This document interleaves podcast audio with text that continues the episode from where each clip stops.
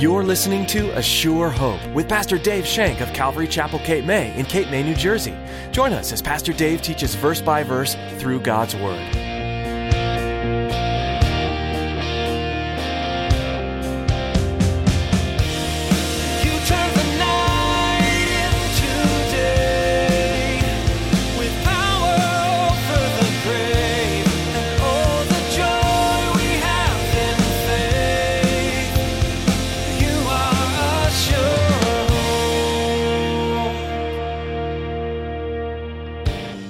Ready? Are you ready to receive something from God? Do you come in with an expectant heart?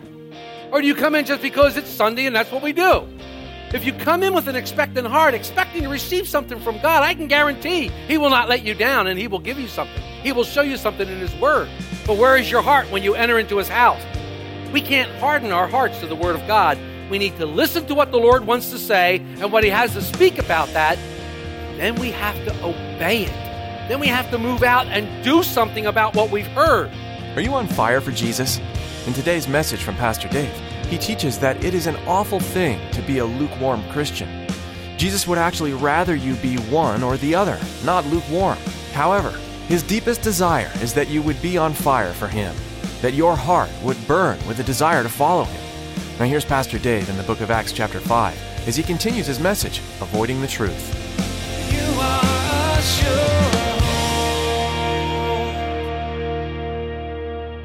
We're going to be studying verses 33 through 39 in the book of Acts, chapter 5.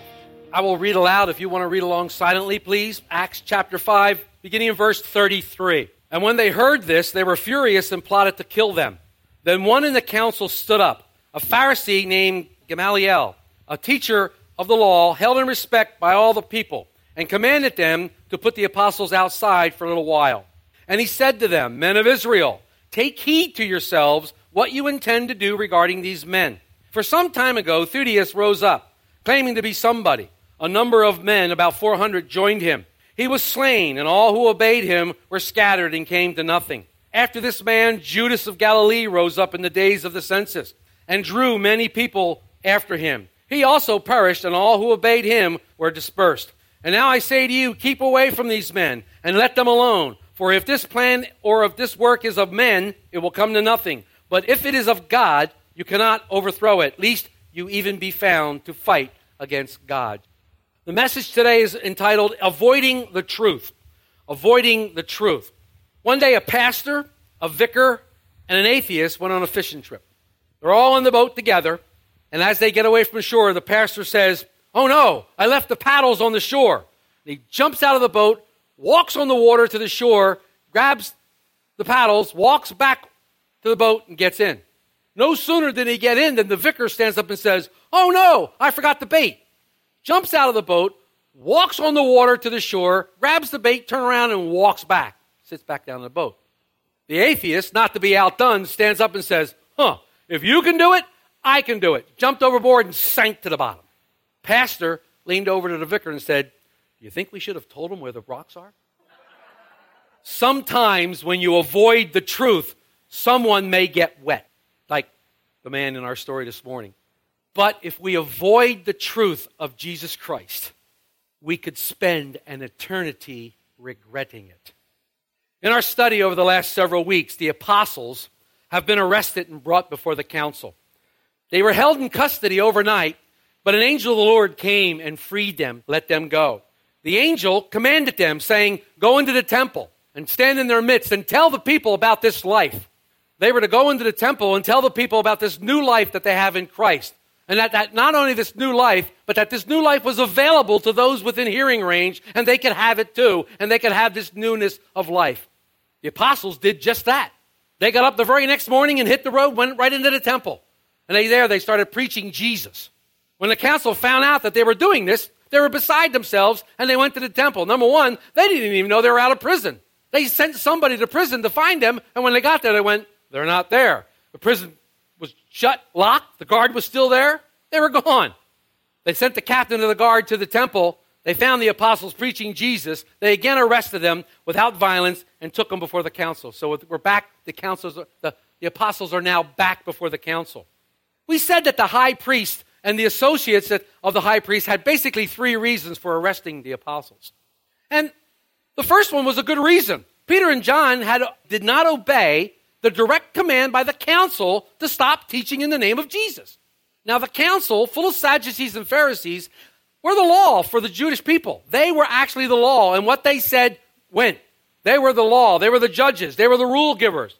And when they said, don't teach in this name, to disobey them was basically disobeying the law of the nation, defying that law. So, in the eyes of the Sadducees, they had a right to arrest them. They were guilty.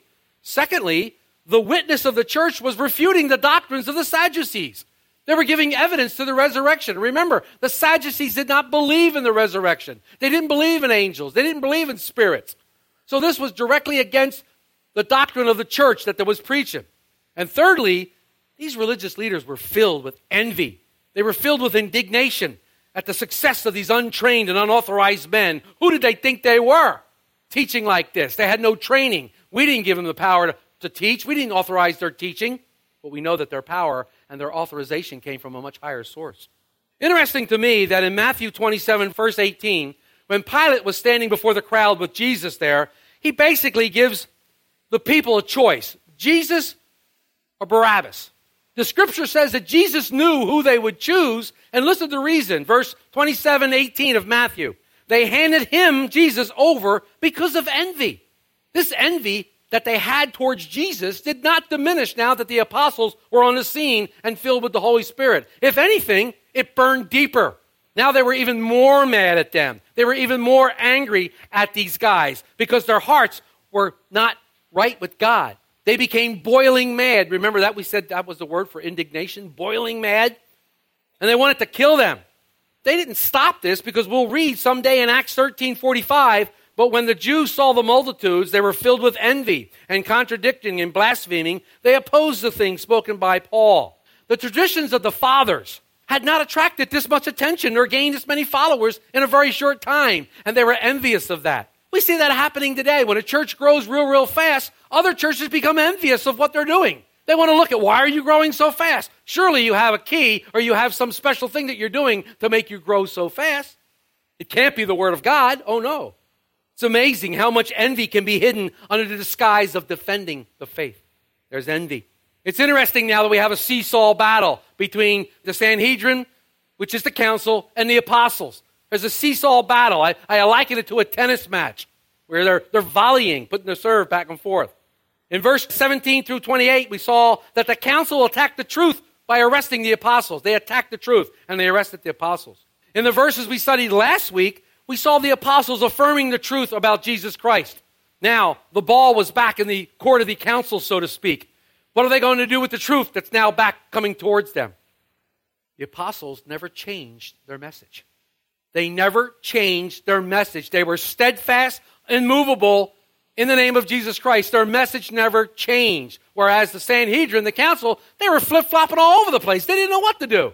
First thing we're going to do is we're just going to warn them. We're going to scold them. Don't teach in this name. Well, guess what? That didn't work. Now they're back before them. And the truth is right back there facing them. What are they going to do now that they are faced with the truth?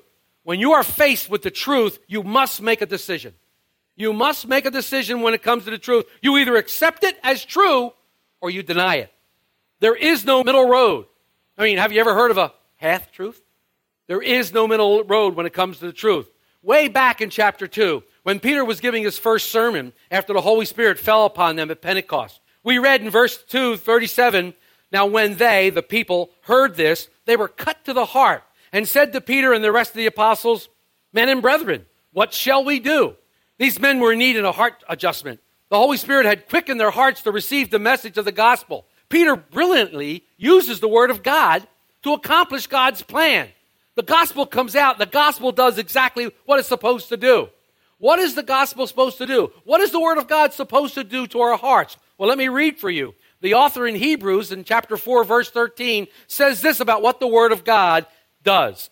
He said for the word of God is living and powerful, sharper than any two-edged sword, piercing even to the division of the soul and the spirit and of joints and marrow, and it is a discerner of the thoughts and the intents of the heart. That's what the Word of God is supposed to do. That's what it does.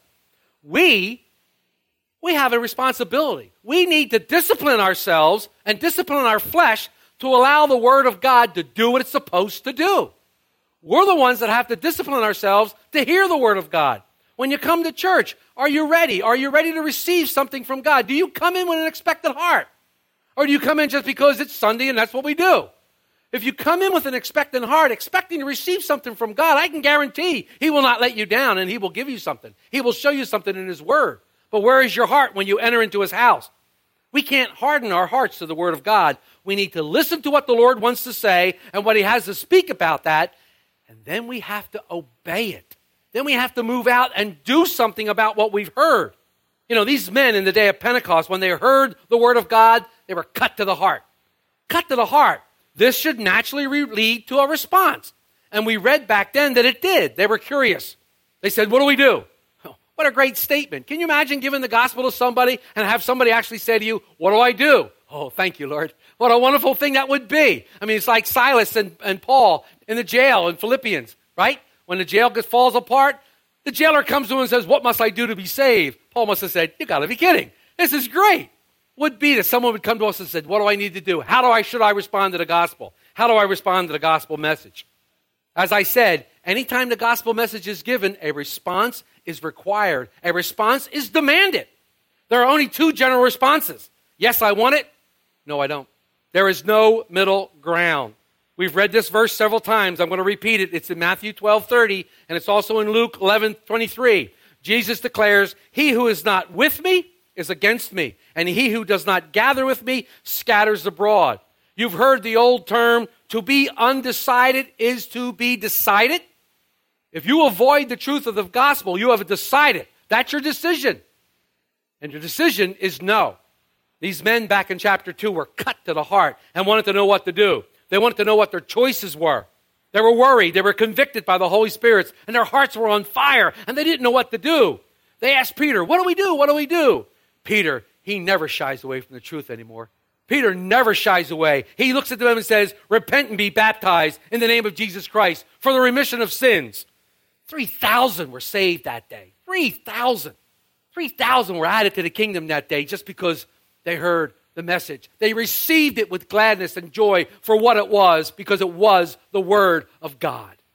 Do you receive the Word of God as it is the Word of God? You know, since that day of Pentecost, Peter now has preached two times to the council. And each time he has preached the gospel message. He's laid it right before the council. Peter doesn't mix words. He lays it right before the council. We saw last week in verses 30 to 32, this is what he said to the council. And this was the second time. He said, The God of our fathers raised up Jesus, whom you murdered by hanging on a tree. Him God has exalted to his right hand to be prince and savior, to give repentance to Israel and forgiveness of sins. And we are his witnesses to these things, and so also is the Holy Spirit, whom God has given to those who obey him. Peter, boom, lays it right out there. Here it is. The council is sitting there, the gospel message is before them, and they have to decide. A decision must be made. As we begin this week's study, as we begin this week's study, we look at verse 33. This is how the council reacted. This is what the council does. When they heard this, when they heard what Peter said, they were furious and plotted to kill him. Well, I guess you can know what the response of the council was. But Dr. Luke graphically describes them as being sawed asunder in the heart. The Greek words here actually mean sawed asunder in the heart. And I loved it because if you go back to the original King James, it uses the same words that were used on the day of Pentecost. They were cut to the heart. You know what that tells me? That tells me that just like the men that were gathered on the day of Pentecost, the council's heart was cut by the Word of God. That means that the Word of God did exactly what it was supposed to do. Peter preached it, and he let the Word of God do the rest. That's what we're supposed to do. We're supposed to talk about God. We're supposed to be the Word of God. We're supposed to have the living Word of God inside us. And when we speak, we just speak and let the gospel message do the rest. Let it do what it's supposed to do. Don't force it or shove it down somebody's throat. Let the gospel message speak for itself. I don't have to argue scriptures with anyone, they speak for themselves. It pierced their heart, it cut it deeply. Unlike the men on the day of Pentecost, the word of God found no fertile ground in the Sanhedrin heart. It found no place to plant itself, it found no place to bloom. The truth is now before the council one more time. This reminds me of Jesus again standing before Pontius Pilate. You know the story. Pilate asked him, Are you a king then? And Jesus says, You say rightly that I am king. For this cause I was born, and for this cause I have come into the world, that I should bear witness to the truth. Everyone who is of the truth hears my voice. Pilate looks at him, and I can imagine he probably scratched his head and he said, What is truth? The only truth in the entire universe, the only truth in the entire world is standing right before Pontius Pilate. What did Pontius Pilate do with the truth? He didn't accept it, he didn't reject it, he avoided it. He avoided it. What did he do? I wash my hands of this man. He avoided the truth. He avoided making a decision on the man's life or death. The truth was standing for it and he didn't recognize it. He avoided it. Now we see the council in today's message. We see the council being led by this noble Pharisee avoiding the truth that was before them. Instead of deciding, they took a wait and see attitude. Let's just kind of wait and see. So we read and we pick up in verses 34 and 39. Then one of the council stood up, a Pharisee, Gamaliel, a teacher of the law, held in respect by all the people, and commanded them to put the apostles outside for a while. And he said to them, Men of Israel, take heed for yourselves on what you intend to do regarding these men. For some time ago, Theudius rose up, claiming to be somebody. A number of men, about 400, joined him. He was slain, and all who obeyed him were scattered and came to nothing. After this man, Judas of Galilee rose up in the days of the census, and drew away many people after him. He also perished, and all who obeyed him were dispersed. And now I say to you, keep away from these men and let them alone. For if this plan is of men, it will come to nothing but it is of God. You cannot overthrow it, lest you be found to fight against God. So the Sanhedrin hears the words of the apostle. They're cut to the heart, but they're furious. They want to kill them. And this man stands up. One of the council members stands up in the midst, but it's not just any council member. It's Gamaliel, a Pharisee. Little history on Gamaliel. He was the grandson of the esteemed Hillel, who was the founder of Israel's strongest school of religion. He was known as a Rabban, which means our teacher. Rabban means our teacher. This is a step above of the title Rab, which means teacher, or Rabbi, which means my teacher. So he was known as our teacher. Very prestigious, very distinguished human being. In fact, the Mishnah says of Gamaliel, since Rabban Gamaliel the elder died, there has been no more reverence for the law and purity and abstinence died out at the same time. Wow. Because of his knowledge of the law and because he walked with integrity and his attempt to keep the law, they actually called him the beauty of the law. That was his nickname. He was the beauty of the law. Josephus says that he is one of the most brilliant thinkers in all of Israel. Another little fact about Gamaliel that we'll learn when we get to Acts 22, verse 3. He had a student. He had a very, very brilliant student of the law. That student's name was Saul, Saul of Tarsus, who later became the Apostle Paul. He was a student of Gamaliel's. The one thing that Gamaliel said about Paul, it was impossible to find enough reading material for him. Man was a brilliant man. That shows you how brilliant Paul was, the apostle. But it's very, very significant that Gamaliel is a Pharisee here.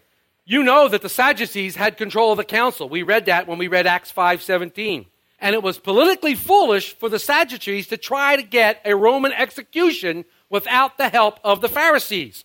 You know, there's some that think that this competition and this control of power was the reason Gamaliel stood up in the first place. This is seen by a way of a Pharisee to take control of the council. Because remember, the high priest was a Sadducee, and all his family, they had control. Gamaliel's counsel was unwise, and it was dangerous. But the Lord used it to save the apostles it shows how he works all things together for good. Just the fact that the Sadducees listened to him and heeded his words, the words of a Pharisee, shows how distinguished a man he was.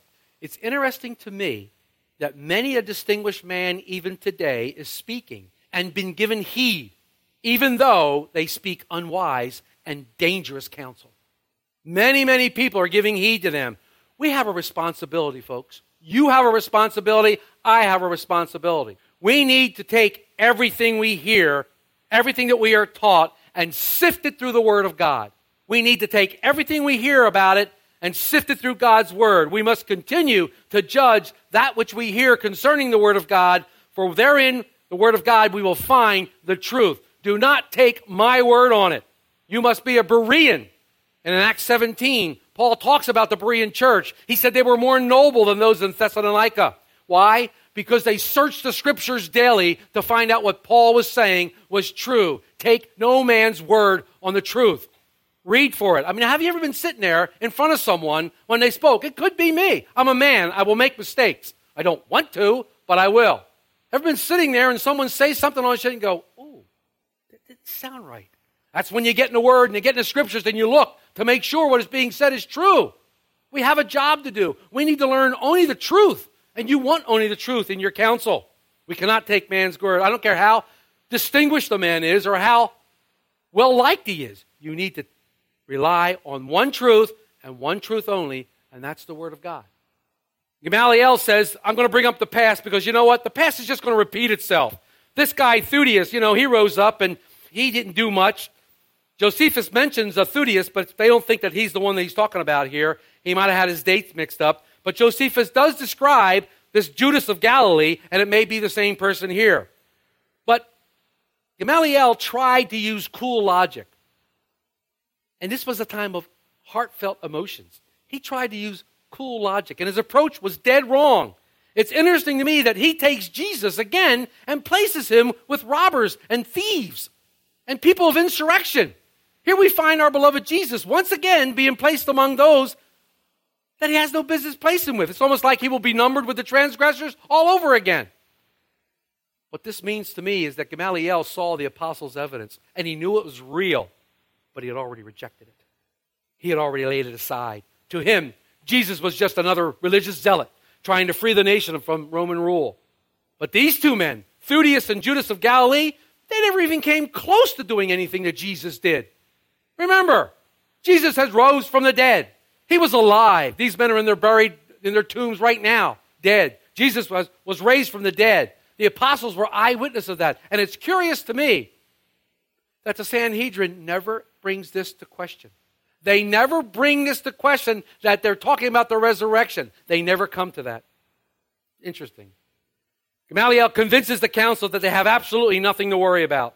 He basically says that, you know, troublemakers come and go, but what's needed is patience.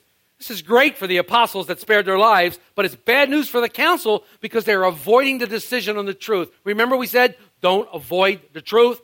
There needs to be a decision made. When you avoid it, you've decided. To avoid is to reject. You know, sometimes I think that people are waiting patiently for us troublemaking Christians to go away. You ever have somebody that you've been witnessing to time and time again? They probably go, Oh, will you please just leave me alone? Can you just go away? Why are they saying that? Because they don't want to face the truth. It's the old Jack Nicholson, Tom Cruise. You can't handle the truth. I got you. You can't handle it because they can't. They couldn't do it. They, it wasn't there. I've had that happen in my life. They probably said, Will you go away? Say, enough with your praying, enough with your Jesus. Go away. I'll wait patiently. I'll wait you out. No, the message isn't going to change. The message will never change.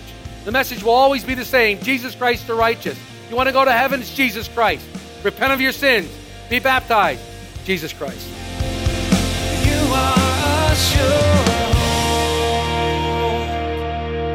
Although our time is coming to a close for the day, you don't have to stop studying God's Word.